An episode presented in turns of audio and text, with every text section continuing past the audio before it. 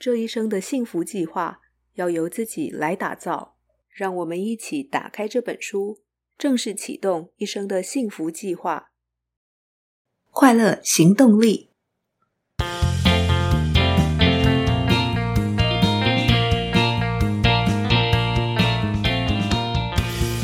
Hello，欢迎收听《快乐行动力》，这是一个学习快乐、行动快乐的 Podcast。我是向日葵。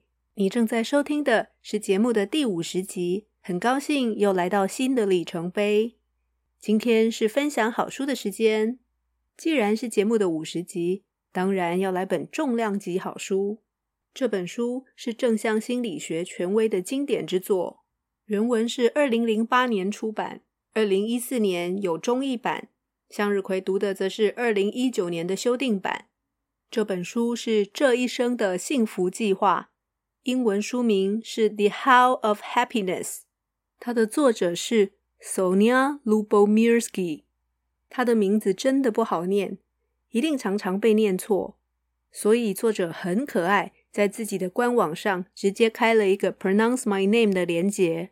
不过我还是想学他的发音，毕竟中译版索尼娅·柳波莫斯基，我觉得比本来的名字念法更难念。这本书由谢明宗翻译，九十文化出版。为什么这本书这么值得去读、去了解？跟其他谈快乐的书又有什么不一样？我先从来自媒体与学界对这本书的赞誉当中选出一个例子。对正向心理学感兴趣的朋友，一定听过这个名字：Martin Seligman，人称正向心理学之父。Martin Seligman 怎么推荐这本书呢？他说，想要寻找有心理学根据的建议，让自己更快乐，就看这本书。这本书会得到这么多的赞誉，是因为这本书它是快乐的科学研究成果。Sonia Lubomirsky 是一位实验科学家，不是心理医师，不是生活教练，也不是心灵导师。所以这本书是包括作者在内，以及其他的快乐科学研究者实验研究的发现。浓缩而成的精华，作者所提出的建议都有科学根据。如果证据不够，他也会很率直的直接说出来。书里也提供了所有的理论、统计跟研究的资料出处。Lubo Mirsky 是哈佛大学心理系毕业，在 Stanford 拿到了社会心理学博士学位，之后便在 UC Riverside 任教，也就是加州大学河滨分校的心理系。目前，他不仅是心理系副主席，也是名誉教授 （Distinguished Professor），研究获奖无数，在国际间享有盛誉。如果你上网当漏他的 CV，会发现是一份四十五页的 PDF。你没听错，四十五页，就是一位孜孜不倦、一辈子都在研究快乐的实验科学家。因为他的文字如此精准，我想直接引用一部分的前言。很快的跟大家说，这本书究竟在说什么？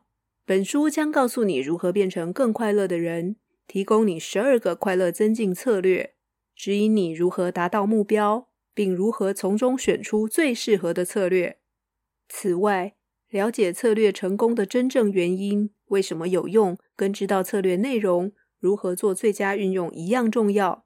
最后，更快乐的意义与影响，对你。你的家庭和社交圈有什么好处以及重要性，也是作者要强调的主题。向日葵非常推荐这本书，我会把它分成上下两集来谈。上集谈的是获得真实长久快乐的关键，快乐的几个重要量表可以怎么用，以及快乐的三个迷思跟作者提出的十二个快乐增进策略。下集则来谈如何维持比较高程度的快乐。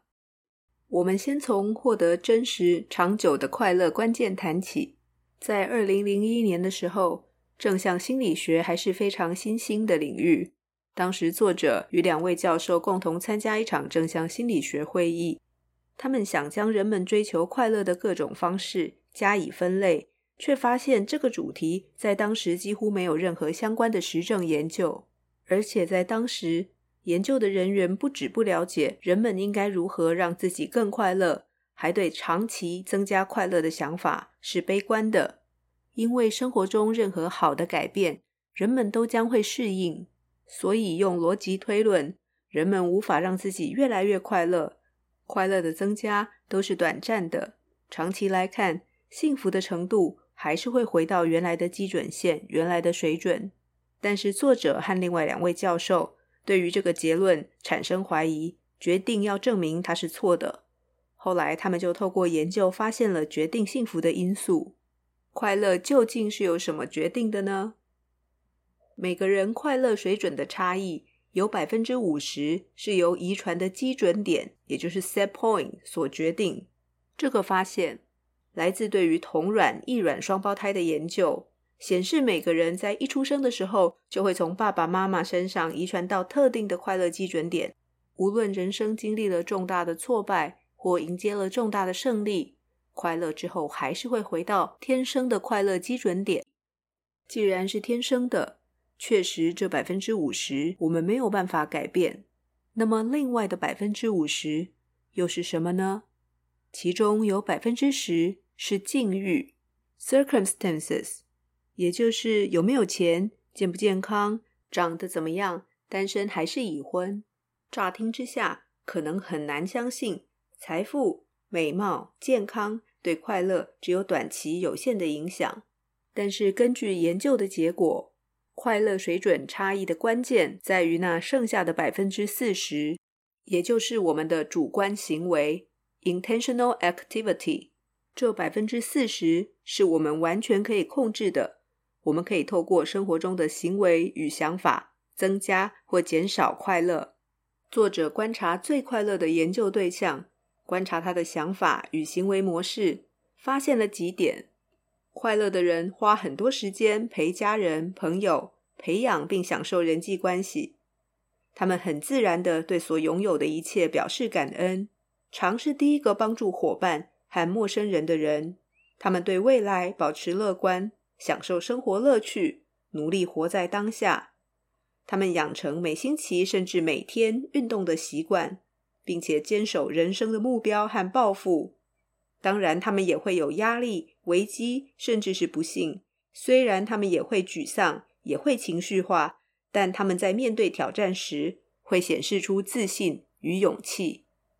作者与团队进行了正式的快乐增进研究，希望能提高人们的快乐水准，并维持在基准点之上。回到开始所说的，获得真实长久的快乐的关键，就在我们自己身上。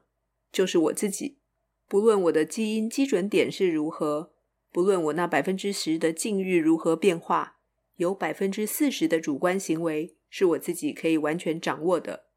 我们可以为自己定做一个个人化的快乐计划，采取行动，让自己更快乐。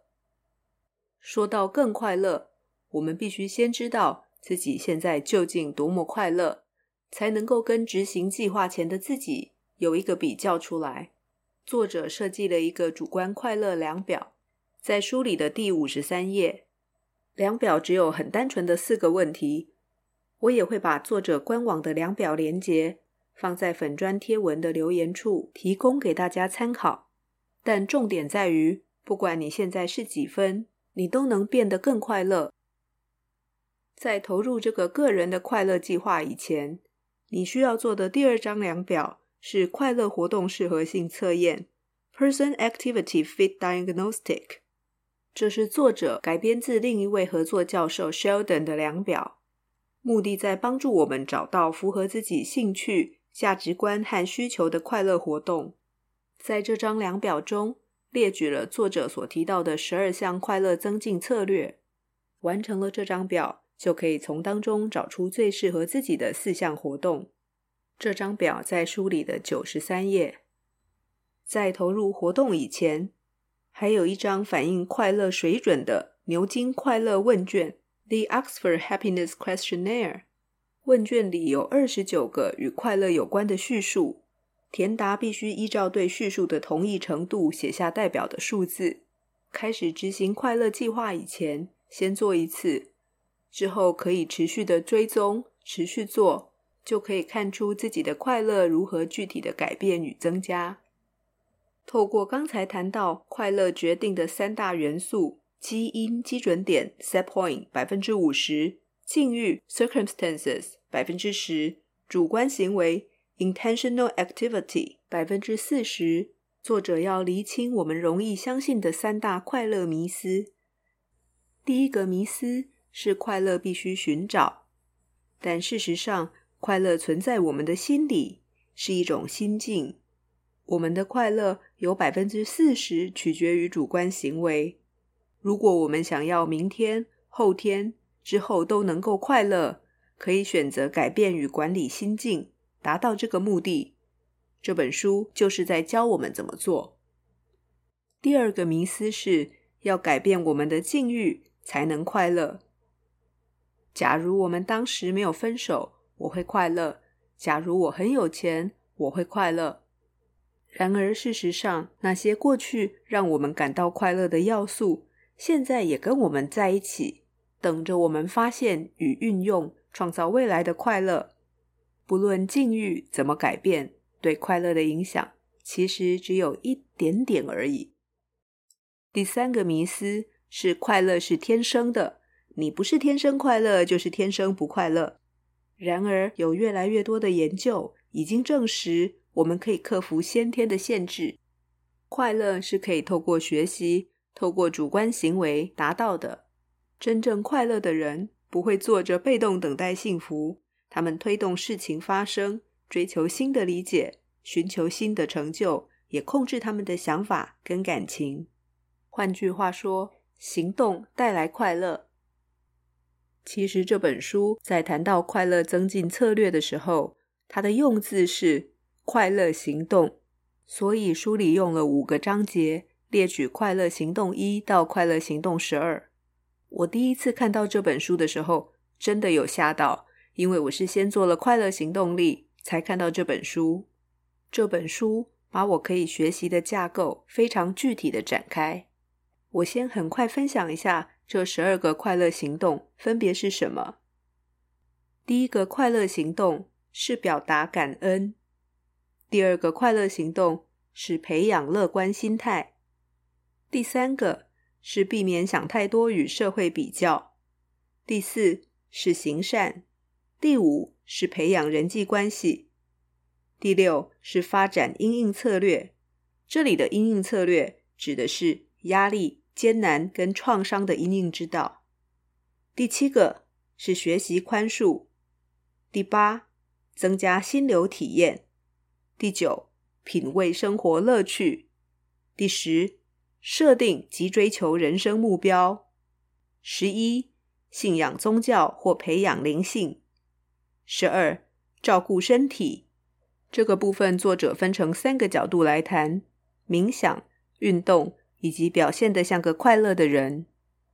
我们回顾一下整个流程：先透过作者设计的主观快乐量表，找到自己估计的快乐基准点；再透过快乐活动适合性测验，从刚才的十二项活动当中找出最适合自己的四项活动；在投入快乐活动以前，先完成牛津快乐问卷，算出自己的快乐水准，并且持续追踪如何透过投入快乐活动改变并增加自己的快乐程度。